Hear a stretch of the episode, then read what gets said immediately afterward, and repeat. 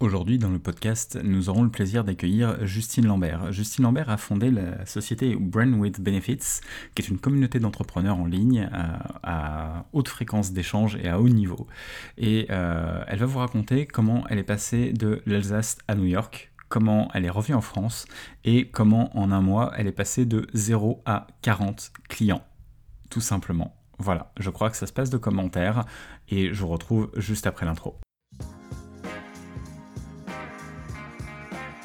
Tu t'intéresses à WordPress, au web marketing ou à l'entrepreneuriat Nous avons des centres d'intérêt communs. Parlons-en. Je suis Florian Chambol, bienvenue dans mon podcast. Soyez vous-même, les autres sont déjà pris. Du coup, Justine, on va parler un petit peu de ton, de ton parcours dans son ensemble. Euh, toi, tu, toi, tu viens d'Alsace, si j'ai bien suivi. Oui, de Strasbourg. Ok. Et euh, tu es allé euh, t'installer pendant plusieurs années, tu me diras combien, etc., à New York.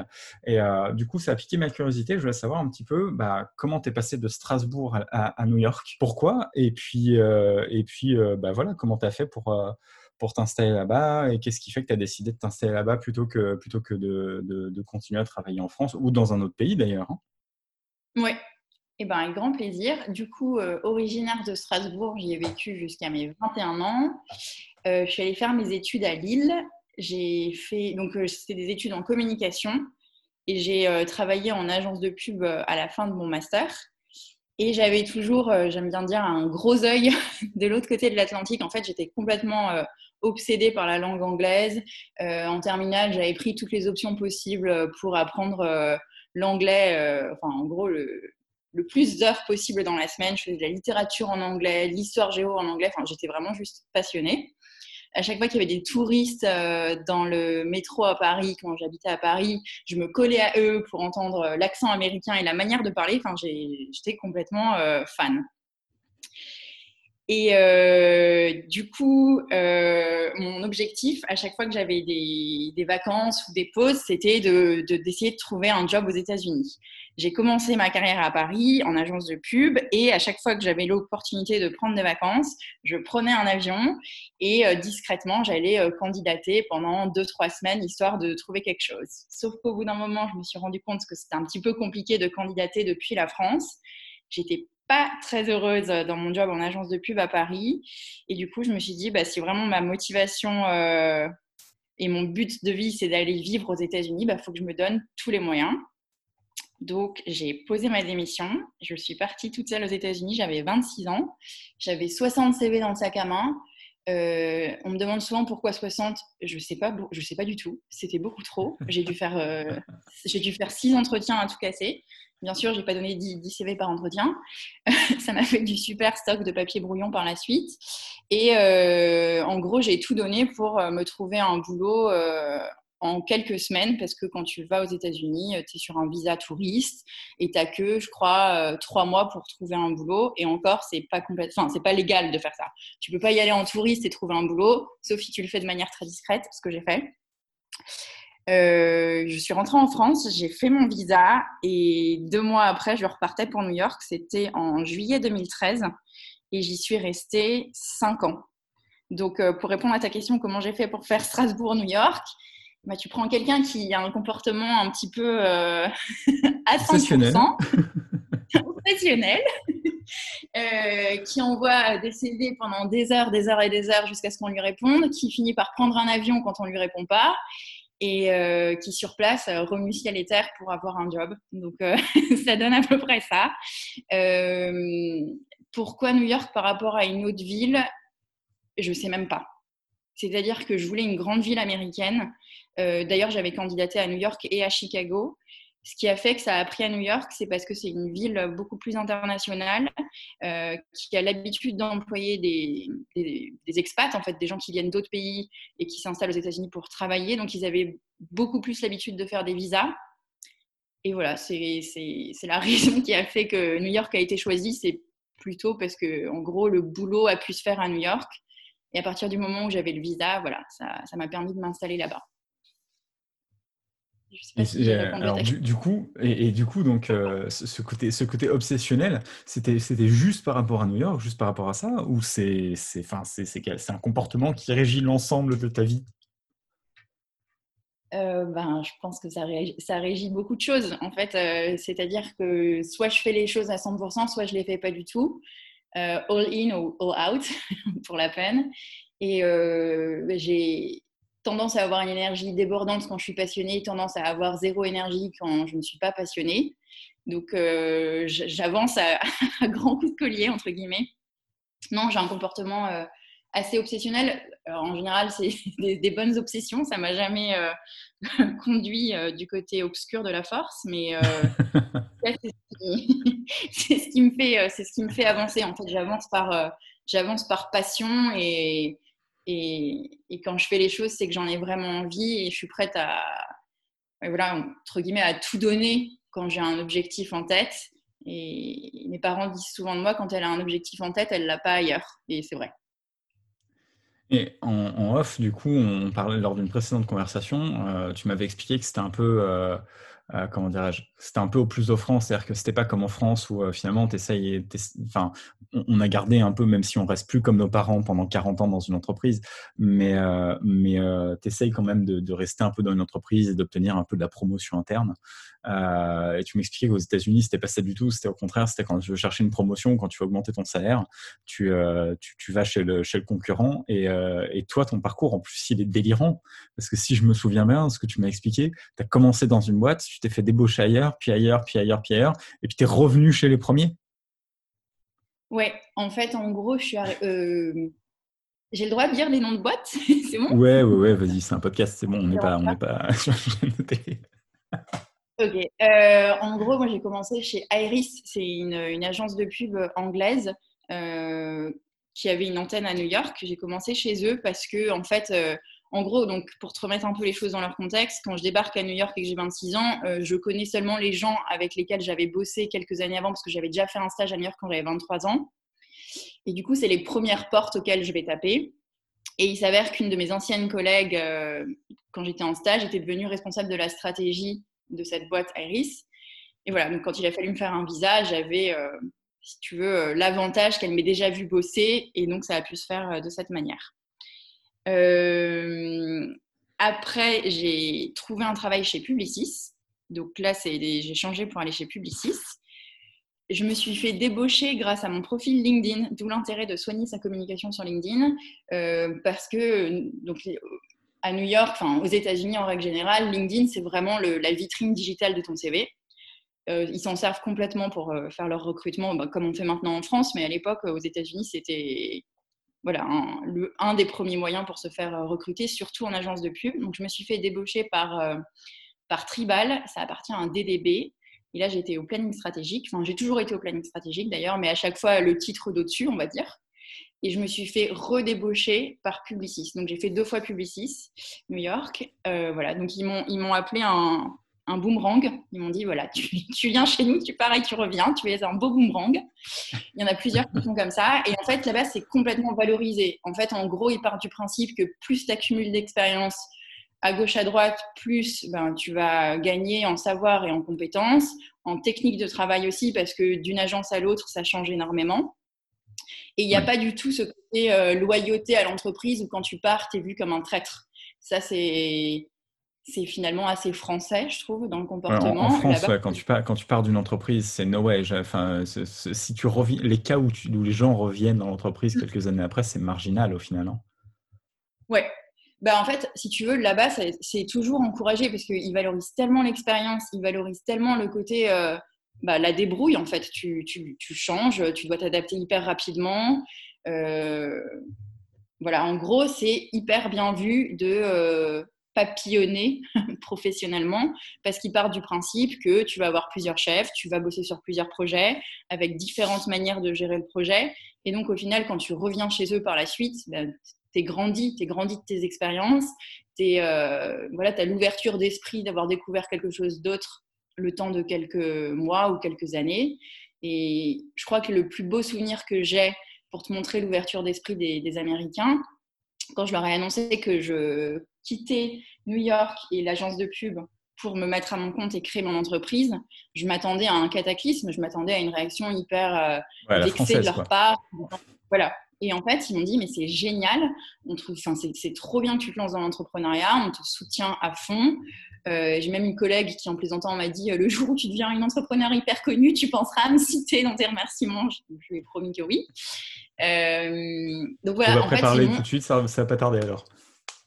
Voilà, j'espère bien. Julia, si tu m'écoutes, merci de m'avoir soutenue à l'époque. Euh, en gros, ils sont, oui, ils sont hyper euh, ben, dans follow your gut. Donc, en gros, fais ce que ton instinct te dit. Euh, si pour toi, le, chemin est l'entrepreneuriat, ben, on te soutient à fond. Et ils m'ont toujours dit, si l'entrepreneuriat, ça ne marche pas pour toi et que tu veux revenir en agence de pub, la porte te, sera toujours hyper grande ouverte. Et ça, c'est hyper rassurant parce que tu te dis que tu pars pas en mauvais termes. Tu te dis que finalement, euh, tu fais pas non plus, euh, comment dire, tu n'es pas en train de tromper la publicité, tu es en train de lui faire comment dire, euh, tu es en train d'aller tester si l'eau est pas, euh, si l'herbe est pas plus verte ailleurs, et puis tu te dis que tu peux toujours y retourner si jamais ça, ça se passe pas comme tu veux. Donc euh, oui, voilà. Complètement. Et du coup, toi qui es resté quand même un certain nombre d'années sur place, évidemment, bon, tu es revenu en France, on reviendra après dessus, mais Qu'est-ce que, qu'est-ce que tu as vu là-bas en termes de, façon de faire dans le business, à part ce qu'on vient de citer évidemment, de façon de faire dans, le business, ou même d'idées de business qui existent là-bas et que, qui n'existent vraiment pas en France et que tu voudrais voir arriver, ou alors ça commence à peine à arriver en France et toi tu en mode punaise, mais les mecs, vous avez trois siècles de retard. quoi. Alors Flo, ça a un peu coupé. Tu, tu disais, je veux bien que tu répètes la question, c'est un petit peu. Oui, pas de souci. Je, te disais qu'à euh, à part ce qu'on a vu ensemble là euh, dans, les, dans les manières de faire au niveau business, euh, qu'est-ce que tu qu'est-ce que tu as vu là-bas et, que tu aimerais voir en France arriver comme type de business et qui n'existe pas encore pour l'instant en France ou, ou, des trucs même qui commencent seulement à arriver en France et où tu te dis bon les mecs vous avez trois siècles de retard, faut accélérer quoi. Mmh. je pense qu'on a 20 ans de retard en marketing et en, merchandising. Enfin, en règle générale, ils ont une attention portée aux consommateurs que qu'on n'a pas et qu'on aura peut-être si on veut bien euh, la donner. Mais en fait, euh, ils ont euh, vraiment le sens du service et le sens. enfin, le consommateur est roi. C'est c'est pas un euphémisme. En fait, c'est vraiment dans leur manière de faire.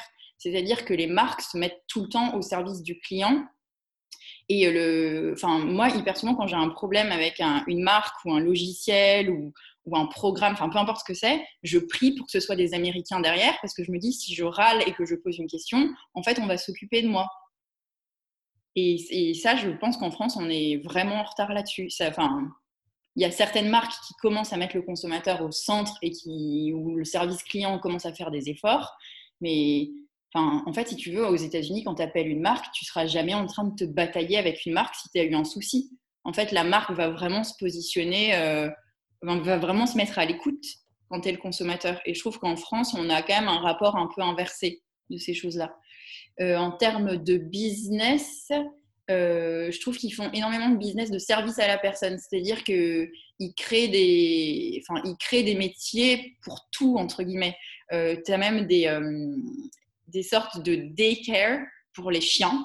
Donc en gros, tu, déposes ton chien euh, la journée, ils s'occupent de ton chien, ils lui font faire des activités, ils le sortent, euh, voilà, enfin, en gros, ils ont des espèces d'activités éducatives et autres, et tu récupères ton chien à la fin de la journée, tu as l'impression que tu as déposé ton chien à une sorte de garderie, mais, mais pour chien.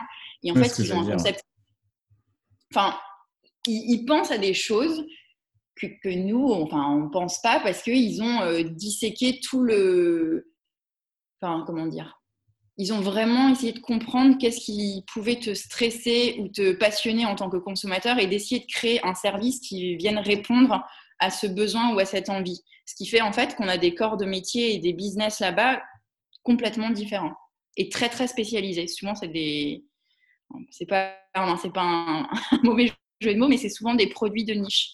Euh, qu'on n'a pas forcément ici parce qu'on part du principe que ça n'ira pas assez de personnes.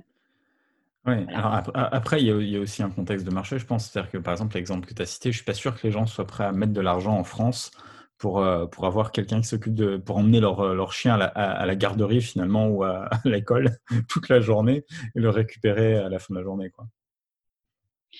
Oui, oui. Après, on n'a pas non plus un marché qui est comparable en termes de, nombre de, consommateurs. Donc, ils, ont aussi entre guillemets la, chance de pouvoir euh, créer des nouveaux services parce que sur un marché aussi énorme que le leur, bah, finalement, tu as aussi peut-être un peu plus de besoins et tu as une diversité de besoins qui est peut-être plus grande que, chez les Français. Mais en règle générale, ils partent du principe que tout est possible.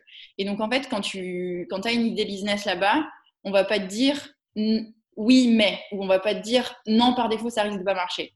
En fait, eux, par défaut, ça risque de marcher. Et ça change tout, en fait, quand tu commences, euh, quand tu as une problématique qui, par défaut, est vue de la manière positive, où en gros, on va pas te dire non et après seulement écouter ton idée, bah, en fait, ça permet aux gens de ne pas être bridés dans leur créativité et de tenter. Et de, ben, au pire, si tu, au pire, si tu fails, tu fails, mais au moins as tenté.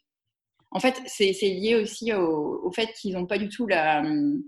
Ils voient pas les. Comment dire Si tu plantes un business là-bas, ils ne voient pas ça comme un échec, mais ils voient ça comme une expérience en plus. Et donc, il n'y a pas cette espèce de culture négative autour de l'échec. En France, si tu te plantes, tu te plantes.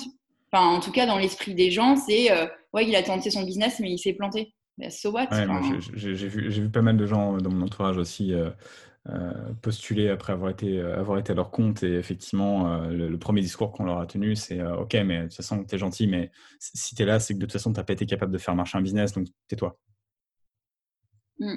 En fait, je trouve, ça, je trouve ça hyper dommage. Enfin, maintenant, je trouve que l'échec est en train d'être valorisé, mais ça a mis beaucoup de temps. en France, il y avait quand même, je trouve, un non-dit autour de l'échec. C'est-à-dire, tu, en gros, si tu plantais trois business, tu n'allais pas le crier sur tous les toits les Américains ont toujours dit, euh, genre, euh, bah, c'est la huitième itération de mon business. Les sept premières étaient des gros flops. Et à partir du moment où tu n'as pas peur du jugement, bah, tu as le droit de dire que tu as un échec parce que les gens ne vont pas, vont pas te juger. Ils vont se dire, bah, au moins, il a essayé. Et ça, c'est. Ça, je trouve que ça porte les gens, en fait. Ça, te donne le droit à l'erreur qui est. Enfin, le droit à l'erreur en, marketing, en business, en entrepreneuriat, il est essentiel si tu n'as pas le droit à l'erreur, tu n'as clairement pas le droit au succès, parce que pour en général être successful, il faut que tu te sois mangé deux, trois portes avant. Ça aide. Plus que deux, trois, mais oui. ouais. Et du coup, euh, toi, tu es, revenu en France. Euh, tu, tu, tu, tu, es donc resté un certain temps en PLS à ton retour. Euh, et, du coup, donc, tu t'es revenu en France. Euh, bon, pour, pour, expliquer rapidement aux auditeurs du podcast, en fait, tu es revenu en France parce que du coup, tu voulais monter ton business, mais que là-bas, il faut un visa euh, particulier et que tu ne l'avais pas. Ça si bien compris. Ça coûtait hyper cher. Je m'étais renseignée par rapport au business que je voulais. C'est un visa qui coûtait 60 000 dollars pour remettre les choses dans leur contexte. voilà. Une, une paille une paille. Euh, ok, et, euh, et, du coup, donc, euh, donc tu es revenu en France. c'est quoi le, plus gros choc culturel quand tu es, es, revenu, en fait, quand tu es, quand es revenu en France full-time Parce que j'imagine qu'entre-temps, tu as dû quand même revenir de temps en temps pour voir ta famille. Et, et, quand tu es revenu en France, en fait, full-time, c'était quoi vraiment le, la plus grosse gifle que tu t'es prise quoi, au niveau de, du choc des cultures? Je dirais le côté euh, verre à moitié vide des Français versus le côté verre à moitié plein des Américains. C'est-à-dire que, donc, pour te redonner un peu de contexte, j'ai vécu cinq ans aux États-Unis, je rentrais deux fois par an à peu près. Après, j'avais la chance d'avoir ma famille qui venait aussi de temps en temps, donc ça nous permettait de nous voir un peu plus que deux fois par an. Donc, de temps en temps, quand je rentrais en France, j'avais des petites piqûres de rappel. Euh, bien sûr, il y avait plein de choses qui me manquaient, mais des fois, quand je rentrais, je, trouvais quand même qu'il y avait un côté un peu euh, un peu pessimiste, un peu, un peu négatif, qui euh, m'enchantait pas énormément parce que je suis quelqu'un d'assez positif et je me nourris de l'énergie euh, euh, des personnes qui m'entourent. Donc c'est vrai que je suis assez sensible à, je suis assez sensible aux vibes qui se dégagent des personnes. Et, je, me, je, me, rappelle une fois, je, je, suis rentrée, on était au théâtre avec ma maman, il pleuvait, on était dans la rue et, euh, et, les gens râlaient parce que le théâtre ne faisait pas rentrer euh, les spectateurs. Euh, enfin, on ne pouvait pas se mettre à l'abri, on devait attendre encore, je sais pas, plusieurs minutes dehors sous la pluie. Et les gens hmm. n'en pouvaient plus. Ils râlaient, c'était genre la fin de leur vie. Et dans ma tête, je me disais, donc les gens ont la chance de pouvoir aller au théâtre. On est à Paris. Oui, il pleut. Oui, on est dans la rue. Mais je trouvais ça désolant en fait que ce soit, tu vois, le, finalement euh, ce, qui, ce qui ressort de ce moment-là. Donc, en fait, je crois que il y a des choses positives et négatives dans les deux pays. J'ai pas du tout envie de dépeindre une, image négative de la France loin de là, mais je crois que le choc, euh, le plus gros choc à mon retour, ça a été le côté euh, ouais, voir le côté, le verre à moitié, à moitié vide. Et moi, ça, ça, ça a beaucoup joué sur, sur mon moral et j'ai eu du mal avec ça au retour, au retour en France.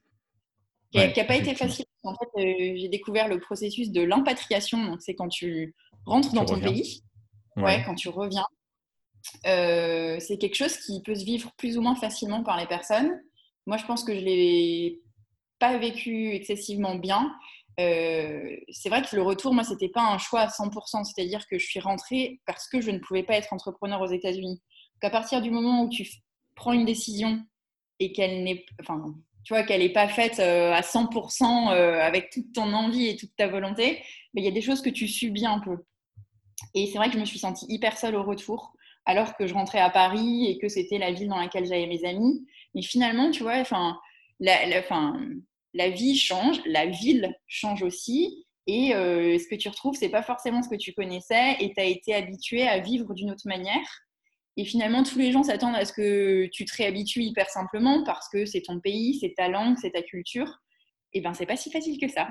Euh, et d'ailleurs, j'ai une grosse pensée pour tous les futurs expats, futurs ex-expats qui sont en train de rentrer en France parce que la crise, parce que le Covid et que beaucoup ont perdu leur boulot et les visas euh, qui allaient avec. Euh, ils, attendent, euh, ils attendent des centaines de milliers de Français qui rentrent et pour le coup, ce n'est pas, un choix, euh, pas un choix volontaire. Donc je pense qu'il y aura beaucoup de gens qu'il faudra soutenir parce que l'impatriation forcée, c'est psychologiquement, c'est costaud. ce sera une impatriation subie et, effectivement, du coup, ça va être, ça va être d'autant plus dur pour, pour toutes ces personnes. Ouais, et donc, du coup, comme euh, tu es resté quand même un peu euh, une American girl dans ta tête, euh, rien ne te démonte, tu rentres en France, tu te tapes, tu te tapes le, choc psychologique de l'impatriation, tu franchis ça et tu décides que, advienne que pourra, tu t'en fous, tu es rentré pour monter une boîte, donc tu montes une boîte qui s'appelle Classpop. Oui. Du coup, Classpop, on en parle. Avec plaisir.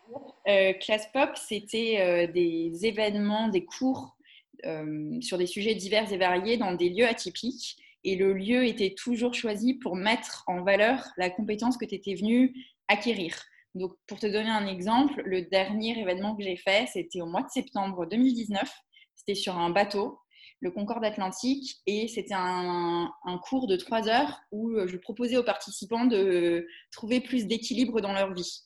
Donc le thème de l'équilibre avait été euh, décliné sur trois formats. Il y avait euh, de l'équilibre, euh, on va dire plutôt sportif. Donc il y avait un cours de pilates. Il y avait un équilibre plutôt alimentaire avec un cours de nutrition holistique. Donc c'est les ingrédients qui font du bien au corps et à l'esprit. Et tu avais la dimension de comment trouver plus d'équilibre dans ta vie perso. Et là, on avait un coach de vie qui était là pour, pour en parler. Et toute la promesse était que le lieu euh, venait mettre euh, cette activité en valeur. Donc j'avais choisi de faire ça sur un bateau, parce que c'est prouvé psychologiquement que la présence de l'eau vient concourir à ton bien-être et à ta quiétude. Donc on a fait tout cet événement sur, euh, sur une péniche, enfin sur un bateau plutôt, pardon, pas sur une péniche, qui avait vu sur le Louvre et le Grand Palais. Et donc on était voilà, juste sur l'eau pour faire toutes ces belles activités. j'ai fait plusieurs cours j'aimais je, l'entrepreneuriat, j'aime toujours, hein. je suis toujours entrepreneur, mais je crois que l'événementiel, c'était pas fait pour moi. Je trouve que l'événementiel, c'est quelque chose d'un peu ingrat. C'est beaucoup d'heures de préparation pour au final euh, quelques heures euh, le jour J.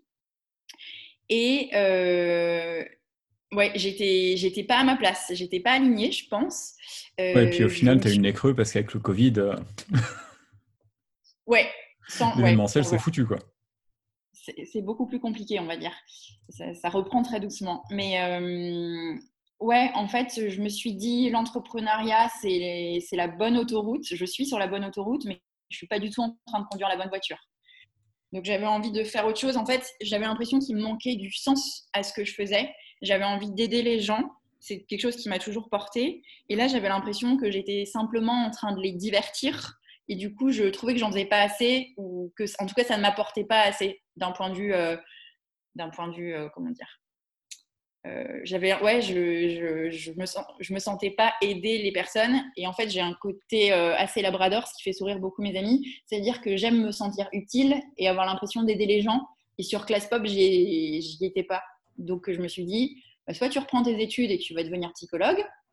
J'étais à deux doigts de le faire soit tu trouves un business dans lequel tu, tu puisses vraiment aider les personnes et en fait, j'ai créé euh, Brains with Benefits, ma, boîte actuelle, parce que euh, je m'étais sentie très seule dans l'aventure entrepreneuriale sur ClassPop.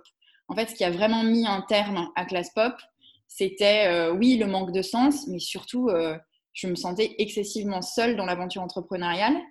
Et Flo, tu me connais un peu, je suis quelqu'un de très extraverti. J'ai besoin d'être au contact des personnes. C'est comme ça que je récupère mon énergie. J'ai une énergie très sociale et circulaire.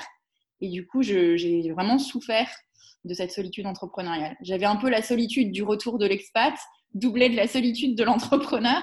Donc, j'avais, euh, comment dire, euh, touché toutes les solitudes du doigt. Et je me suis dit, bon, quelle est la solitude sur laquelle tu as envie de travailler? Euh, et d'apporter une solution. Et, ça a été la solitude entrepreneuriale. Ok, et alors du coup, ton face-à-face avec la solitude de l'entrepreneur, puisque c'est un peu le, fondement de, ton nouveau bébé, euh, comment, comment au final tu l'as vécu au quotidien, enfin comment tu l'as vécu concrètement, comment tu l'as ressenti, et, euh, et comment tu as fait pour essayer justement déjà de commencer à dépasser un peu ça? En fait, moi, je me, suis rendu compte que je souffrais de la solitude euh, par une déperdition d'énergie. Donc, j'ai une tête qui fait pas mal de blocages sur certains sujets. Par contre, j'ai un corps très parlant. J'ai un corps euh, qui s'exprime énormément. Et donc, en fait, je, n'avais pas d'énergie entre mes événements. C'est-à-dire que l'énergie que ça me prenait d'organiser un événement et de passer à la suite était, euh, était considérable. Et euh, je me suis dit, bah, en fait, si, je suis à ce point en déperdition d'énergie, c'est qu'il y a quelque chose qui me manque ou il y a quelque chose qui ne va pas. Et j'ai fini par comprendre, attention, c'est un, peu, alambiqué, que chez moi, la déperdition d'énergie, c'était de la tristesse. Et en fait, j'étais triste parce que je me sentais seule. Et euh, hyper naturellement, quand j'allais à des événements pour entrepreneurs ou quand j'allais à des formations euh, sur l'entrepreneuriat, dès que j'identifiais euh, d'autres personnes qui avaient l'air d'être seules sur leur business et potentiellement de pas très bien, pas très bien vivre l'expérience, bah, naturellement, je me rapprochais d'elles et je leur proposais de bosser euh, ensemble séparément, c'est-à-dire qu'on se retrouvait dans des cafés. Chacune venait ou chacun euh, venait avec son ordi et bossait sur son business, mais en tout cas, on ne le faisait pas seul dans notre salon. Et c'est quelque chose que je fais hyper naturellement. Enfin, je, je vais vers les gens, j'ai envie de regrouper les gens et de faire qu'autour de moi, les gens ne soient pas seuls, et ainsi que je ne sois pas seule non plus. Euh, et, ça m'a permis de, pallier à cette solitude en, organisant ces espèces de regroupements euh, entre alors j'aime pas le mot solo entrepreneur, mais à l'époque j'avais pas créé célibataire de l'entrepreneuriat, donc je n'ose même pas le dire. c'est un euh, un, peu un, anachronisme. mais c'est vrai que je, je, me rapprochais de ces personnes qui étaient seules sur leur business et j'essayais de travailler avec elles, mais c'était pas facile parce que tu es à Paris, tu habites loin des gens, il faut prendre le métro, euh, tous les gens ne sont pas dispo aux heures où toi tu es dispo. Moi, en plus, j'ai besoin de voir des gens le matin parce que vu que du coup, je récupère mon énergie au contact des gens, ça m'aide de voir des gens le matin parce que ça me booste pour la journée. Ben, il y a plein de gens qui, pour qui ça n'allait pas forcément de se voir le matin. Donc, ça, ça a été compliqué. Je me suis dit, bon, si, j'ai ce besoin, si ça, si, si ça m'est si compliqué d'être euh, seule aux commandes de ma boîte, peut-être que je ne suis pas la seule. Et j'ai commencé à en parler autour de moi et c'est, euh, enfin, voilà, c'était les balbutiements euh, de l'idée euh, qui est derrière Brains with Benefits. Mais c'est vraiment la solitude entrepreneuriale qui m'a poussée à vouloir rassembler d'autres personnes qui, qui voulaient être seules aux commandes de leur boîte, c'est-à-dire de, pas, de, pas, de ne pas avoir d'associés, sans pour autant ne se sentir seul dans l'aventure entrepreneuriale, parce que c'est deux choses différentes tu peux avoir envie d'être seul euh, sur ton business, mais pour autant, euh, ne pas être complètement isolé dans toutes tes, décisions et même dans ton environnement de travail. Ok, et, pour, et pourtant, tu as failli t'associer entre-temps. Oui, j'ai failli m'associer. Euh, hello Stéphane, si tu nous écoutes. en gros, donc, mais alors, donc là, Brains with Benefits, qui est le business que j'ai développé et, qui m'anime aujourd'hui, ça répond à la solitude entrepreneuriale. Mais il y avait une autre solitude à laquelle j'avais été sensible, puisque j'y avais j'en avais aussi souffert, c'était la solitude des ex-expats, donc des, personnes qui rentrent d'expatriation. Et j'ai commencé à travailler sur ce sujet avec, euh, avec Stéphane euh, parce qu'il avait aussi été ancien expat, il avait aussi euh, galéré au retour pour trouver un appart, trouver un travail, se réintégrer socialement. Et on a commencé à, travailler sur ce sujet. Donc en fait, j'ai lancé les deux boîtes en parallèle. Donc la boîte qu'on n'a pas développée avec Stéphane, je peux dire son nom parce que finalement on ne va pas la développer, c'était Va, Vie et Reviens. Donc, c'était pour faciliter euh, le retour des ex-expats en France et euh, faire qu'ils ne se sentent pas seuls dans, l'impatriation. Et euh, Brains with Benefits, c'est ma, ma, boîte actuelle que j'ai fini par développer. Il a fallu faire un choix à un moment donné parce que j'avais ces deux embryons de business sur lesquels je bossais. J'ai vraiment bossé en, parallèle streams sur les deux. Et puis, euh, encore une fois, j'ai écouté mon corps et mon énergie. C'est-à-dire que je me suis dit, bah, je vais bien voir là où j'ai le plus d'énergie, sur quel projet j'ai le plus d'énergie. Et je pense que la solitude entrepreneuriale a dû plus parler à mon cœur et à mon cerveau parce que j'avais plus d'énergie quand je bossais sur euh, le projet qu'allait devenir Brains. Alors que, alors que oui, j'étais entourée avec Stéphane sur cet autre projet. Et finalement, ça a vraiment été une affinité euh, au niveau du projet qui a dicté mon, qui a dicté mon choix. Oui. Et alors, du coup, toi, tu, euh, toi, donc, tu t'es aperçu qu'il y avait d'autres personnes, euh, bon, et c'était un peu, c'était un peu compliqué finalement euh, de, se synchroniser en termes de, planning de travail, on va dire, avec ces autres personnes qui se sentaient aussi seules, du coup, seul mettre à bord et, un peu, un peu trop seul parfois. Et comment tu t'es dit, voilà, c'est un problème finalement qui est suffisamment, qui est suffisamment identifié chez ces personnes comme étant un vrai problème. Euh, comme, euh, comme ayant une espèce d'urgence à être résolue et, euh, et, comme étant un peu vraiment une difficulté. Comment tu t'es comment tu l'as identifié et, et tu t'es dit bah tiens il y a des gens qui sont prêts à payer pour arriver à rompre la solitude d'entrepreneur même si après effectivement si tu regardes le coworking à la base c'est un peu le concept on paye pour, pour, avoir un bureau dans un espace parfois le même prix qu'un bureau qu'on aurait pris tout seul mais pour être à plusieurs mmh. Euh, alors, euh, par deux moyens en fait. Le, premier moyen, c'est que j'ai beaucoup lu de contenu là-dessus. Euh, j'ai recherché solitude entrepreneuriale sur Internet et j'ai même vu des conférences à ce sujet et je me suis rendu compte, enfin, j'ai vu deux chiffres qui m'ont complètement choqué. Le premier, c'est qu'il y a 75% des entrepreneurs qui se sentent seuls. pas forcément des entrepreneurs qui se lancent. Euh, ça peut être des entrepreneurs qui euh, sont aux commandes de leur business depuis des années. En fait, la solitude entrepreneuriale, c'est vraiment quelque chose avec lequel tu, tu, vas vivre une grande partie de ton aventure entrepreneuriale. Il y a des personnes qui en souffrent plus ou moins, mais en tout cas, c'est un problème euh, commun à, beaucoup d'entrepreneurs. Le deuxième chiffre qui m'a choqué, c'est qu'un entrepreneur sur trois souffre de dépression. Un entrepreneur sur trois. Je ne sais pas si on se rend compte de la proportion, enfin, c'est énorme c'est énorme. Et, du coup, en voyant ces, études de marché, je me suis dit, bon, ben, le sentiment que j'avais un peu euh, identifié chez moi, presque comme une intuition, en tout cas se révélait être vrai par les chiffres. J'ai voulu vérifier que c'était aussi vrai par les mots en allant interviewer euh, différents entrepreneurs que j'avais pu croiser sur ma route. Au, au fur et à mesure des, événements, euh, des rencontres, le hasard des rencontres, je, trouve à peu près une vingtaine d'entrepreneurs qui acceptent de répondre à mes questions. Donc pendant une heure, j'ai vraiment fait euh, un entretien quali très détaillé et je leur ai posé beaucoup de questions pour savoir euh, s'ils souffraient de cette solitude, comment ça se matérialisait chez eux, est-ce qu'ils, enfin, comment est-ce qu'ils essayaient de, répondre ou de pallier à cette solitude. Et la conclusion qui, qui a été euh, évidente, c'est que c'était pas un problème isolé. En fait, euh, j'aime bien dire que j'étais pas la seule à me sentir seule, mais clairement loin de là. Ça prenait différentes formes chez les personnes, mais il y avait toujours cette récurrence et ce problème était euh, identifié de un par les études de marché et de deux par les études Cali que j'ai pu faire sur voilà une quinzaine de personnes. Donc ça m'avait conforté dans mon idée qu'il y avait en tout cas un vrai besoin. La deuxième question que tu as posée, Flo, c'est est-ce que les gens étaient prêts à payer pour ce besoin? Bon, bah ça, c'est une deuxième, c'est un peu plus compliqué à vérifier. Donc, pour faire ça, en fait, euh, pour vérifier ce point, j'ai organisé une sorte de, bêta-test en, ouais, en, live. En fait, en gros, j'ai proposé aux personnes que j'ai interviewées de rentrer dans un projet pilote qui allait durer un mois, tout le mois de mai, donc en plein confinement. Je leur ai euh, dit que je voulais organiser des, groupes de travail, des sessions de brainstorming entre plusieurs euh, entrepreneurs et voir comment ça ça allait se passer. Euh, ces regroupements, ils avaient deux objectifs. De un, tu te sens plus seul parce que tu retrouves d'autres entrepreneurs avec un rythme assez fréquent. Et euh, surtout, tu as des gens pour répondre à tes questions. C'est-à-dire que quand tu es entrepreneur, en général, tu es spécialiste. Tu es très bon sur un sujet qui est le tien et qui est le, sujet qui est derrière le business que tu es en train de développer. Et tu n'es pas forcément bon partout, ce qui est bien normal. Tu as forcément des zones, enfin en tout cas des zones d'expertise que tu ne gères pas.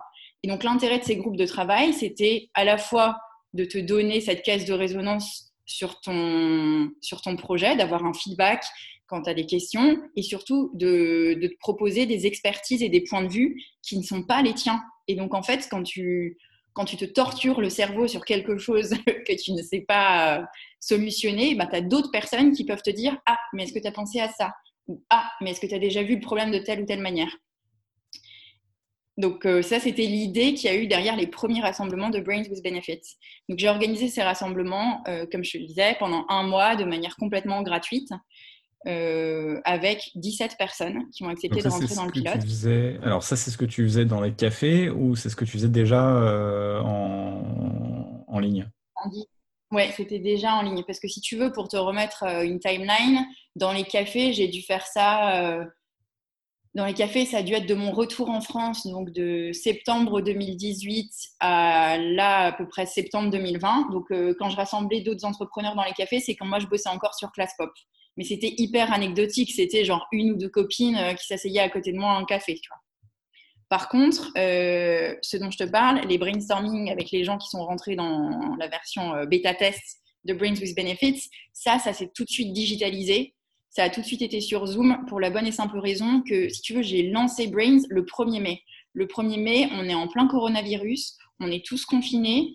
Moi, je, me retrouve à Lyon, chez ma sœur. Euh, les potes entrepreneurs avec lesquels je bossais, ben, ils sont toujours à Paris. Et euh, les gens qui ont eu la gentillesse de répondre à mes questions dans les questionnaires, ben, ils sont aux quatre coins de la France. Ils sont à Biarritz, ils sont à Orange, ils sont à Rouen, comme Florian. Euh, ils sont un peu partout. Et en fait, pour moi, si tu veux, le digital, ça n'a même pas été une question. Je me suis dit, si je ne veux pas perdre les gens que j'ai interviewés, si je veux les faire rentrer dans la version test euh, de Brains, c'est, le digital, c'était, c'était, c'était pas une option, c'était euh, la seule solution en fait. Et du coup, j'ai organisé ces brainstorming sur Zoom une fois par semaine pendant un mois pour avoir des personnes qui testent le, concept et surtout pour avoir des personnes qui me donnent leur feedback. Ce que j'avais pas eu sur ClassPop. En fait, sur ClassPop, j'étais je, si tu veux, j'ai mûri le projet toute seule dans ma tête euh, pendant hyper longtemps avant de le tester euh, sur le marché. Là, sur Brain, je me suis dit, je vais faire l'inverse, c'est-à-dire que je vais avoir un embryon d'idée business en tête. Hyper rapidement, je le transforme en projet pilote sur lequel euh, va rentrer des, potentiels clients, en tout cas des, testeurs, et qui vont me faire un feedback, qui auront la gentillesse de me faire un feedback. C'est-à-dire que le deal, c'était tu rentres, tu as accès à mon projet gratuit, de manière gratuite pendant un mois. La contrepartie, si je peux m'exprimer ainsi, c'était j'aurais besoin de beaucoup de feedback. Je vais vous poser beaucoup de questions. Est-ce que ça répond à votre besoin? Est-ce que vous vous sentez moins seul? Est-ce qu'on a apporté des réponses à vos questions business? Etc. etc. pour euh, finalement euh, faire un peu un test and learn. C'est-à-dire que dès que j'ai vu qu'il y avait des choses qui ne plaisaient pas, hop, je me suis, euh, tu vois, j'ai un peu adapté le, concept. Dès que j'ai vu qu'il y avait des choses qui plaisaient, et ben pareil, j'allais développer cet aspect-là. Donc ça a vraiment été quelque chose d'hyper d'hyper flexible, hyper malléable. Et je me suis complètement servi des retours que j'ai eus de mes testeurs, de mes 17 testeurs. Et pour, pour l'anecdote, sur les 17 testeurs, il y en a 12 qui m'ont dit hyper rapidement Ok, on passe en modèle payant, on se suit sur l'aventure. Donc ça fait un taux de conversion à 70%, qui était une très belle surprise et, une très bonne base pour commencer l'aventure. Ouais. Et alors aujourd'hui, du coup, euh, donc on, a vu un peu comment tu as finalement euh, recruté un peu les, premiers entrepreneurs de ta communauté, comment est-ce que tu, les as choisis. Euh, au final, au début, le, concept était un peu plus, plus abstrait, on va dire, moins affiné que maintenant. comment est-ce que tu, au-delà de, rompre la solitude de l'entrepreneur, finalement, quels sont les bénéfices que tu as mis en avant? Euh, alors, les deux gros bénéfices de la communauté Brains, c'est que c'est une communauté qui est basée sur l'entraide et sur le troc de compétences. C'est-à-dire, euh, en fait, les gens sont recrutés sur deux critères. Euh, l'intelligence du cœur et l'intelligence de l'esprit. Donc, l'intelligence de l'esprit, c'est vérifier que les neurones soient bien connectés. voilà, avoir un bon rythme de travail, une grosse appétence entrepreneuriale et juste une forte envie d'y aller, on va dire. L'intelligence du cœur, c'est d'avoir envie de faire que ton projet se développe, mais d'avoir aussi envie de faire que le projet des autres se développe. C'est-à-dire que ce n'est pas ton projet contre celui des autres, c'est ton projet avec celui des autres. Euh, tout aussi, en gros, tu as envie de voir les autres entrepreneurs de ton groupe de travail réussir. Tu vas leur donner euh, tous tes bons conseils et toute ta bonne inspiration et motivation pour que les autres réussissent aussi. Donc, on est vraiment dans une démarche hyper bienveillante euh, j'ai été surprise, Flo, par le nombre de conseils qui s'échangent au sein de la communauté Brain. C'est-à-dire que les gens ont sincèrement envie que les autres soient heureux dans leur aventure entrepreneuriale. Il n'y a pas de rétention d'informations, il n'y a pas de la peur d'être copié. Enfin, si tu veux, c'est vraiment une démarche hyper généreuse. Donc, les, euh, les entrepreneurs ont été recrutés pour ça. Et finalement, je n'ai pas eu de mauvaise surprise. J'ai dû faire un bon recrutement parce que euh, ce côté hyper bienveillant et généreux, enfin, je le ressens tous les jours dans la communauté et c'est vraiment quelque chose qui, m'enthousiasme euh, à fond. Enfin, moi, je ressors d'un brainstorming avec euh, soit les belles cervelles, soit les gros cerveaux, qui sont les deux noms de mes groupes de travail existants. J'ai un sourire sur le visage, tu peux pas me l'enlever. Enfin, c'est juste beau. Enfin, je sais pas, moi, ça, ça m'émeut à fond. Et la deuxième chose qu'on fait très bien chez Brains, c'est le troc de compétences. Donc, c'est-à-dire que euh, dans la communauté, chacun est très très bon sur un sujet de prédilection. Donc, toi, Flo, ça va être la création de site internet. Moi, ce sera plus euh, la com sur les réseaux sociaux et éventuellement le personal branding. Euh, il y aura d'autres personnes qui sont très bons en expertise comptable, en product management, en écriture stratégique et créative et autres. Et donc, en fait, les experts se sont assez vite identifié sur la communauté. Ce qui fait que quand tu as besoin d'un coup de main sur euh, un de ces sujets que je viens de te citer, bah, tu vas pouvoir aller euh, toquer à la porte virtuelle de ces entrepreneurs pour leur demander euh, un conseil, un avis ou un coup de patte sur ce sujet pendant une heure ou plus, si affinité. Ce qui permet en fait, toi, de te faire aider euh, sur les sujets sur lesquels tu bloques et euh, aux entrepreneurs de la communauté de euh, voilà, donner un peu de leur savoir et de se sentir utile à, d'autres entrepreneurs. Donc voilà, c'est les deux, je dirais les deux piliers de Brains, c'est vraiment l'entraide et le troc de compétences. Et on fait en gros deux choses. On se regroupe une fois toutes les deux semaines pour les groupes de travail, les sessions de brainstorming.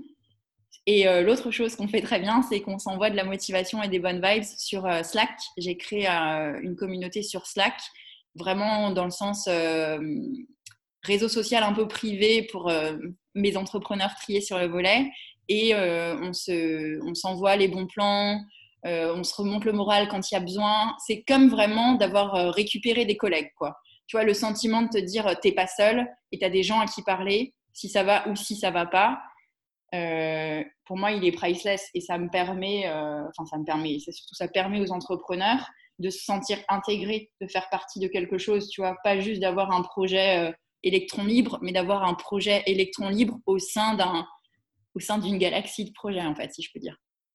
Et aujourd'hui, du coup, as, on, pourrait dire, tu as deux niveaux et demi de, de, de fonctionnement sur, sur ta communauté.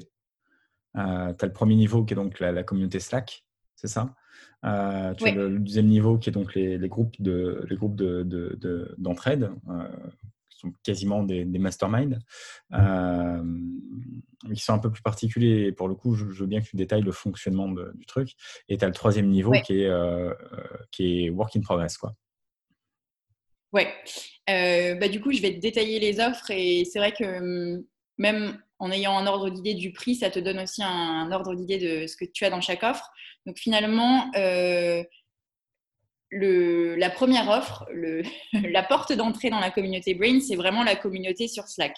C'est avoir accès à cette euh, plateforme collaborative euh, pour Brains, avoir accès à ce réseau d'entrepreneurs triés sur le volet avec lesquels tu vas échanger de l'information, comme je te disais.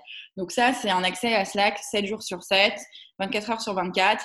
Euh, on est beaucoup à avoir des insomnies chez Brains, donc euh, il y, a tout le temps du contenu qui est partagé à, toute heure de la journée ou de la nuit. C'est assez riche.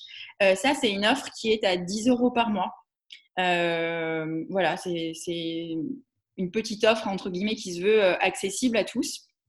Et ce faut, alors, ce qu'il faut mentionner, excuse-moi, je te coupe, mais ce qu'il faut mentionner, c'est que l'avantage aussi, c'est que c'est pas parce qu'une personne est sur l'offre, sur une offre du dessus, qu'elle euh, ne va pas te répondre parce que toi, tu es sur l'offre basique. C'est-à-dire que tout le monde répond à tout le monde, en fait. Oui. Ben, merci, merci de la précision, Flo, tu, es embauché. Euh, la deuxième offre, qui est, on va dire, euh, l'offre principale de Brains, c'est l'accès à des groupes de brainstorming que j'anime. donc, c'est des, des, groupes de travail qui se réunissent une fois toutes les deux semaines pendant deux heures et la promesse est la suivante. On a tous, quand on est entrepreneur, des problématiques qui nous empêchent de dormir la nuit et euh, qui nous posent beaucoup trop de questions la journée. Et l'idée, c'est que euh, dans ces groupes de travail, on est euh, regroupé par complémentarité des compétences. Donc, pour prendre comme exemple, Flo, le groupe de travail dans lequel tu es, chez les gros cerveaux, on a vraiment une belle palette de compétences dans ce groupe de travail. Toi, Flo, tu es monsieur création de site internet. Stéphane est euh, expert en product development. Euh, Elodie, elle est un peu spécialisée dans tout ce qui est euh, bien-être au travail. Euh, Amandine est experte comptable. Et puis moi, j'ai la, la, casquette plus communication, réseaux sociaux et personal branding. Et donc, la manière dont, ça marche, mais je, Flo, je sais que tu connais, mais c'est plus pour les auditeurs. Donc, en amont, les entrepreneurs partagent leurs problématiques. J'en choisis à chaque fois une ou deux. J'en choisis deux s'il y a un vrai parallèle qui se crée entre, euh, entre les deux problématiques euh, de la semaine. J'aide l'entrepreneur à rédiger sa problématique business de la manière la plus exhaustive et claire qui soit. Euh, on travaille vraiment de concert sur cette problématique, à trouver les bonnes infos qui vont aider les entrepreneurs à répondre aux questions une fois qu'on a validé la problématique, le jour J, ça se passe comme ça. Euh, l'entrepreneur donne sa problématique, partage sa problématique et va venir donner le plus de contexte possible pendant 5 minutes. Pendant les 20 premières minutes, les entrepreneurs du groupe euh, ne sont pas dans la projection, ne sont pas dans la suggestion, mais ont seulement le droit de poser des questions pour aider en fait l'entrepreneur euh, tout simplement à voir s'il a bien rassemblé toutes les, bonnes informations et s'il s'est bien posé les bonnes questions. La deuxième partie euh, de cette séance de, brainstorming, c'est quand euh, les mêmes entrepreneurs présents au sein de ce groupe de travail vont à ce moment-là se, faire force de proposition et vont avoir le droit de donner des recommandations. Donc là, pour le coup, on veut des points de vue, on veut des perspectives, on veut de l'expérience, on, veut toutes ces belles choses. Et là, encore une fois, tu vois que les entrepreneurs sont vraiment dans le partage. C'est-à-dire qu'au moment où il y a les, recommandations, c'est hyper généreux. C'est euh, je peux t'aider, j'ai fait ça, je te conseille de faire ci, j'ai tel contact. Enfin, si tu veux, c'est. Ouais, c'est hyper beau.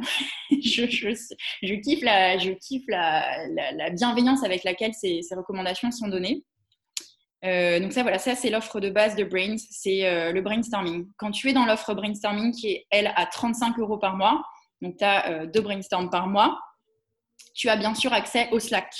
Et dans ce Slack, du coup, tu vas être en interaction avec des gens qui ont seulement l'offre communauté entre guillemets, c'est-à-dire que euh, tu vas rencontrer des gens qui ne font pas partie des groupes de travail, mais qui vont pouvoir t'aider, ou au contraire que toi tu vas pouvoir aider. Si tu veux, dans le Slack, il n'y a pas de distinction entre si tu es euh, dans l'offre groupe de travail ou si tu es dans l'offre Slack only.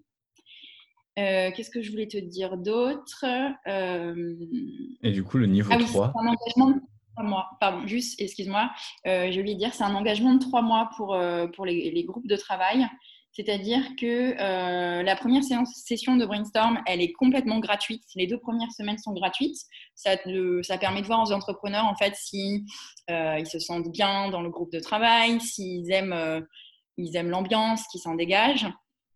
et ils ne s'engagent qu'après les deux premières semaines en me confirmant par retour de mail qu'ils ont bien envie de faire partie de l'aventure. L'avantage que ça permet, c'est qu'en fait, tu crées vraiment des groupes de confiance parce que pendant trois mois, tu vas retrouver les mêmes entrepreneurs. Euh, parce que quand tu mets à nu finalement la problématique de ton business, bah, ça peut être un peu impressionnant, ça peut... Euh, enfin voilà, c'est une partie de toi que tu dévoiles et tu as envie de, de, faire ça avec des gens de confiance, tu as envie de faire ça avec des gens que tu vas retrouver. Et ça permet aussi en fait que finalement les conseils qu'on te donne, ils, te soient donnés en dehors des heures de brainstorm.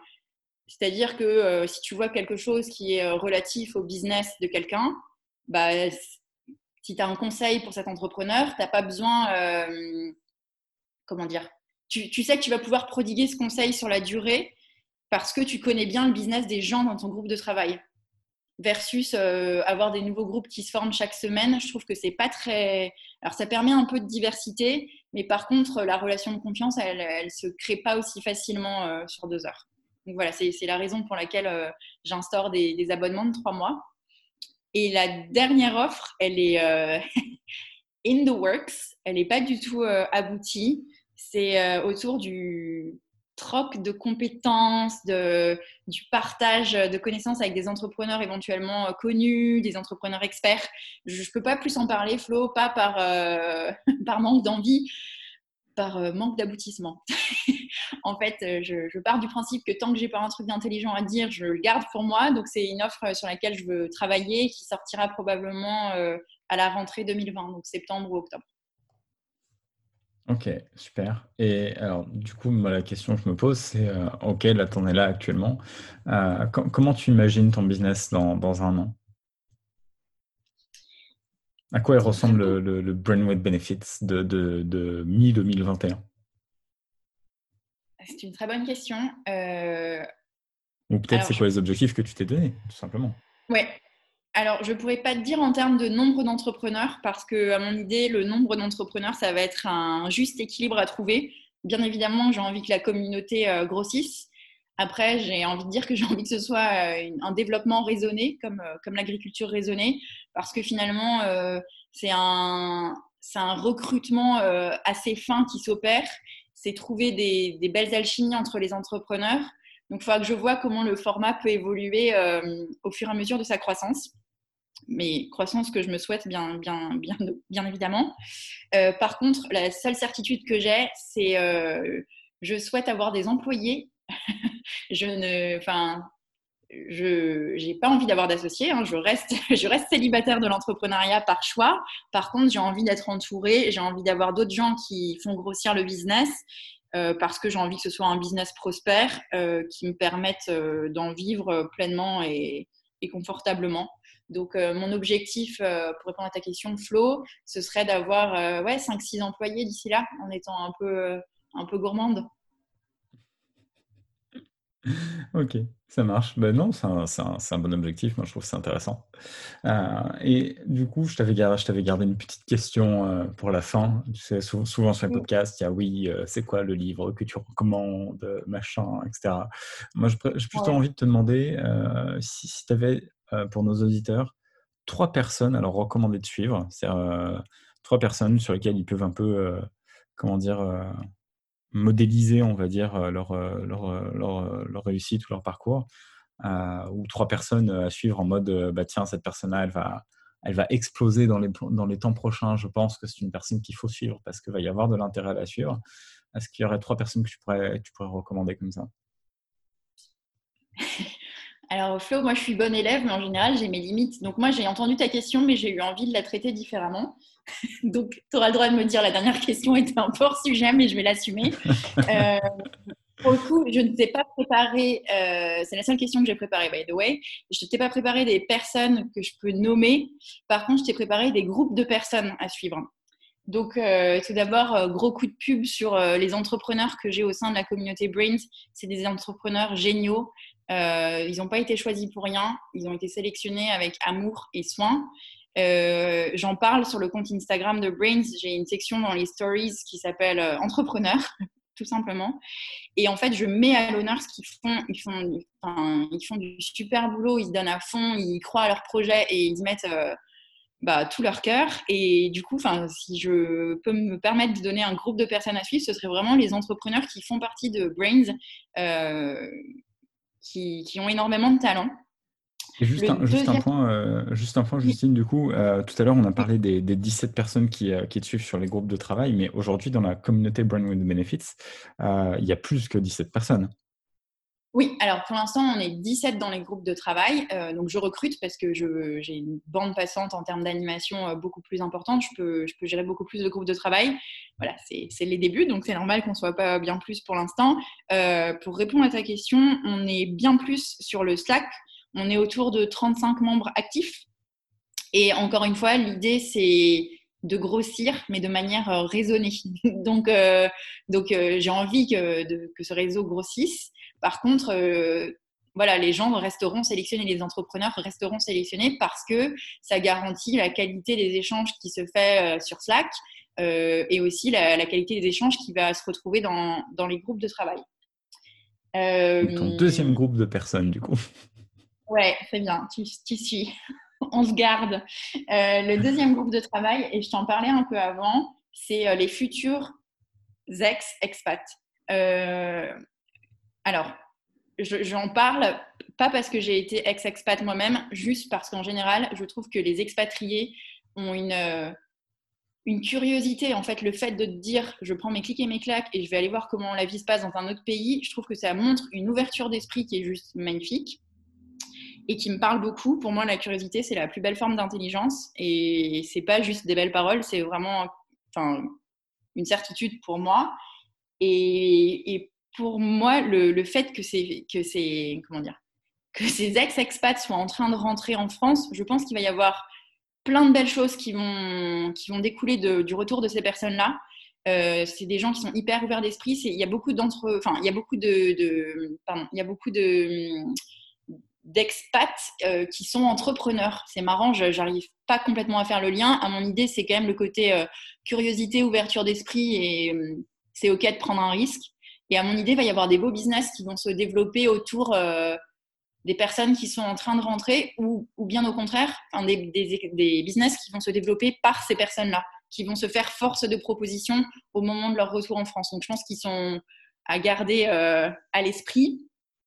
Et euh, alors là, je suis complètement hors sujet pour le, le dernier type de personne à suivre. En fait, pour moi, ça va bien passer. C'est pas du tout une personne, mais d'écouter son corps et ses intuitions. Pour moi, c'est quelque chose euh, auquel il faut faire complètement attention. Je trouve qu'on ignore bien souvent euh, les signaux euh, de nos corps ou nos intentions, enfin nos intentions, pas du tout, nos intuitions. on ignore beaucoup nos intuitions qui sont, super souvent sont vraies. En fait, je trouve que l'être humain est, assez spontané et ressent les choses assez bien en général avant que la tête vienne compliquer tout ça. Donc euh, voilà, je dirais euh, écoutez vos corps, écoutez euh, vos guts, comme disent les Américains, vos tripes, parce qu'en général, les réponses se font à ce niveau-là. Et après, on, après, on se torture l'esprit en se demandant si c'est une bonne première impression, mais en, général, la première impression est assez juste, d'après mon humble expérience. je t'entends rire. non, c'est vrai que pour le coup, l'instinct est, hyper important. On, on, l'étouffe un peu dans nos civilisations actuellement, mais l'instinct est hyper important. C'est ce qui nous a permis de, survivre jusque-là, quand même. Complètement. Donc, euh, Et donc voilà, je, t'avais dit que je te ferais une question hors sujet. Je, t'ai fait la dernière question un peu à côté de, un peu à côté de la question, mais, mais par choix. Hein. C'était un choix complètement euh, délibéré. Non, mais c'est merveilleux, ces gens qui répondent à côté. Moi, je... tu maîtrises rien, tu dans ton podcast et les gens répondent n'importe quoi. mais, tu vois, mais comme ça, tu vois, enfin, les gens voient que c'est complètement spontané et qu'il y a une vraie, une vraie comment dire, euh, liberté, euh, une vraie liberté de la part de tes participants. C'est clair. Et euh, du, coup, on, a entendu donc parler de Brain with Benefits dans ce, dans ce podcast. Euh, où est-ce qu'on peut retrouver euh, ton, ton, concept? Où est-ce qu'on peut retrouver euh, ce, ce début d'entreprise qui est passé en un mois de 0 à 40 clients actifs? Comment on fait si, je, si on veut avoir plus d'infos, si on veut te suivre sur les réseaux, tout ça? Alors, avec grand plaisir, on peut venir me contacter euh, sur LinkedIn ou Instagram, qui sont mes deux plateformes de prédilection. Euh, donc, euh, tout d'abord, je vais donner les, les, informations liées au business, bien évidemment. Donc, c'est brainswithbenefits.fr sur Instagram et brainswithbenefits tout simplement sur LinkedIn. Euh, on peut aussi me suivre personnellement sur ces, deux réseaux. Justine, Lucie, mon, deuxième prénom, et Lambert, mon nom de famille. Et sinon, j'ai un magnifique site internet sur lequel toutes les informations euh, sont présentées. Euh, j'ai travaillé avec quelqu'un, Faux, je ne sais pas si tu le connais, c'est une personne qui fait des sites internet juste géniaux qui s'appelle Florian Chambol. il y, en a plein, mais euh, le prénom est très bien déjà. je te le conseille. Je te le conseille. Euh, il m'a fait un site internet euh, hyper, hyper fonctionnel et hyper beau qui plus est. voilà. On attend encore, mais ça on le dira pas. On attend encore. Le, tout avec le sourire et, et une envie de, de m'expliquer au fur et à mesure qui, qui a été bien appréciée. Donc voilà, donc ouais, on peut me retrouver sur le site de Brains, missbenefits.fr et sur les réseaux sociaux LinkedIn et Instagram. Je réponds euh, avec euh, grand plaisir et, j'aime bien quand il y a des, nouvelles questions et des nouvelles requêtes. Donc n'hésitez pas à, me retrouver euh, sur ces réseaux. Ok, super cool. du coup, par exemple, si là je veux m'inscrire sur Brain with Benefits, euh, le, parcours, parce que ce qu'il faut bien qu'on précise, c'est que euh, ta communauté, donc on peut s'inscrire, mais par contre, ce qui est important, c'est que ce n'est pas une inscription acquise. Oui, en fait, euh, si tu veux, comme ce que je vends, c'est vraiment de l'alchimie entre, entre cerveaux complémentaires. Il faut bien que je connaisse les personnalités et les entreprises de chaque entrepreneur. Donc, je, je me positionne en agence matrimoniale des entrepreneurs. Donc, ils ont une sorte de, conversation avec moi. En gros, on prévoit 30 minutes, une heure euh, pour papoter euh, voilà, des, raisons qui ont fait que les personnes sont dans l'entrepreneuriat, qu'est-ce qui les anime, euh, en quoi consiste leur business, quelles sont leurs forces et leurs faiblesses entrepreneuriales, à la fois en termes de compétences et de mental. Moi, ça me permet de savoir qui rentre sur le réseau et puis encore une fois de former des, des groupes de travail complémentaires parce que euh, tes, points forts en tant qu'entrepreneur vont pouvoir aider euh, les autres entrepreneurs de ton groupe de travail s'il s'avère que c'est leur point faible ou leur faiblesse et vice-versa. Euh, voilà. Donc, il y, a, un entretien, pré... un entretien, alors le mot est un peu fort, mais une conversation avec moi au préalable. quand même. Ouais, une présélection, ouais, c'est vrai pour pouvoir rentrer. Et après, ça se fait, ça se fait hyper vite. Donc, en fonction de, de l'envie de la personne, soit l'accès à la communauté sur Slack, soit l'accès euh, au groupe de travail. Il y a vraiment ces deux offres euh, qui existent aujourd'hui et, en, en, attendant euh, de peaufiner la troisième. Super. Bah, écoute, en tout cas, Justine, moi je te remercie pour, pour ton, ton sourire, ta disponibilité. Euh, pour ce que tu as as donné aussi de retour d'expérience euh, au travers de ce podcast pour, euh, pour les auditeurs. Je trouve ça je trouve ça cool et je trouve ça enrichissant. c'est chouette de pouvoir parler à quelqu'un qui, qui parle très tranquillement d'une boîte que, qui voilà bah non en fait j'ai monté ma boîte mais je me suis aperçu que c'était pas pour moi. au sens où, où c'était pas la boîte qui me correspondait et, et mmh. du coup avoir la franchise de dire bah voilà finalement j'ai monté un business mais une fois dedans ça me plaisait pas plus que ça et, et donc du coup j'ai arrêté et puis j'ai fait autre chose Ouais, euh, bah, déjà merci à toi Flo de, de t'être intéressé à mon histoire et à aussi l'histoire qui a fait que Brains with Benefits euh, est ce qu'elle est aujourd'hui. Et juste par rapport à ce que tu dis, euh, par rapport à mon honnêteté sur ben, classe pop, oui mais non, j'ai écrit un article à ce sujet qui s'appelle Create Like No One's Watching. Je l'ai posté sur LinkedIn. Désolée pour l'auto-promo, mais pour le coup, je trouve que que c'est quelque chose d'important en fait. C'est-à-dire que en fait, c'est pas grave si on crée quelque chose, si on annonce quelque chose sur les réseaux et que six mois après, on fait autre chose. Déjà, probablement les gens ne s'en souviendront plus. Deuxièmement, euh, ceux qui jugent, ben, c'est pas ceux qu'on a envie d'avoir autour de nous dans la vie en général. Et puis, ils sont pas si nombreux que ça. Et en fait, le nombre de gens qui admirent le côté euh, tu te lances, c'est pas bon pour toi, tu switches et tu tentes autre chose, et ben, enfin, ces gens-là sont nombreux en fait. Parce que euh, c'est ok de changer d'avis, c'est ok de se dire bah, c'était pas bon pour moi et, et, je vais essayer quelque chose d'autre qui peut-être me rendra plus heureuse. Je pense que j'ai mis dix ans à trouver quelque chose qui me rende heureuse professionnellement, mais je suis quand même contente de m'être dit à chaque fois eh, ben non, c'est pas ça. Parce que si tu. En fait, et ça, revient sur ce que je disais au début, c'est en fait c'est le droit à l'erreur. En fait, si tu veux, l'humain, le droit à l'erreur, c'est ça devrait être dans notre, dans notre ADN. On n'est pas fait pour savoir directement euh, ce qu'on veut faire et comment on veut le faire. L'intérêt, c'est d'essayer. Et puis, si c'est pas bon, d'avoir l'intelligence de se dire euh, ah, Je suis pas heureuse, je vais changer. Je dis toujours on ne reste pas dans une baignoire quand l'eau est tiède. Tu as envie que l'eau soit chaude, sinon tu prends une douche. Ben voilà. C'était la dernière métaphore bien, bien voilà. Donc, si vous voulez retrouver les métaphores de Justine euh, et tout le reste, euh, sachez qu'il vous faudra euh, en passer par le, cycle de recrutement de Brandwood Benefits. en tout cas, un gros merci Justine. On va, on va clore le podcast du coup cette fois-ci. J'espère vraiment que vous serez nombreux à aller, aller voir ce que fait Justine et ce que fait sa communauté.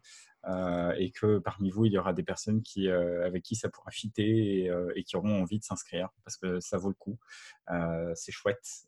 et au bout de, quelques, quelques séances de, brainstorm comme ça, tous les 15 jours, on, a l'impression de faire partie d'une petite, pas forcément une petite famille, mais une espèce de, bande de potes, voilà, et, mais une bande de potes bienveillante qui n'est pas là pour glander, hein, qui est là pour, qui est là pour, qui est là pour bosser, qui est là pour que ça avance. Euh, mais, euh, mais en même temps, euh, des, des, gens voilà, sympas, des gens bien, et, et, et ça, c'est cool. Donc voilà. Voilà, voilà. Merci et puis, euh, et puis ben, là, on arrive du coup sur la, deuxième moitié de juin. Euh, donc, il n'y aura pas de deuxième podcast en juin. De toute façon, il y en a rarement deux dans le mois. Euh, vous commencez à avoir l'habitude. et pour le coup, on se retrouvera sur le mois de juillet. Ce sera certainement un podcast solo parce que je vais laisser mes invités éventuels partir en vacances. Et puis parce que j'ai plein de choses à vous dire, parce que j'ai appris beaucoup de choses récemment. et qu'il y a beaucoup de choses que j'ai envie de partager avec vous. Et notamment sur l'évolution de plein de trucs. Enfin, voilà, vous verrez, c'est super chouette et ça va envoyer du pâté. Euh, voilà, et ben on se dit euh, au mois prochain et puis, euh, et puis nous, je signe de toute façon, on se voit la semaine prochaine dans la communauté. Salut. Même avant, je crois. Salut.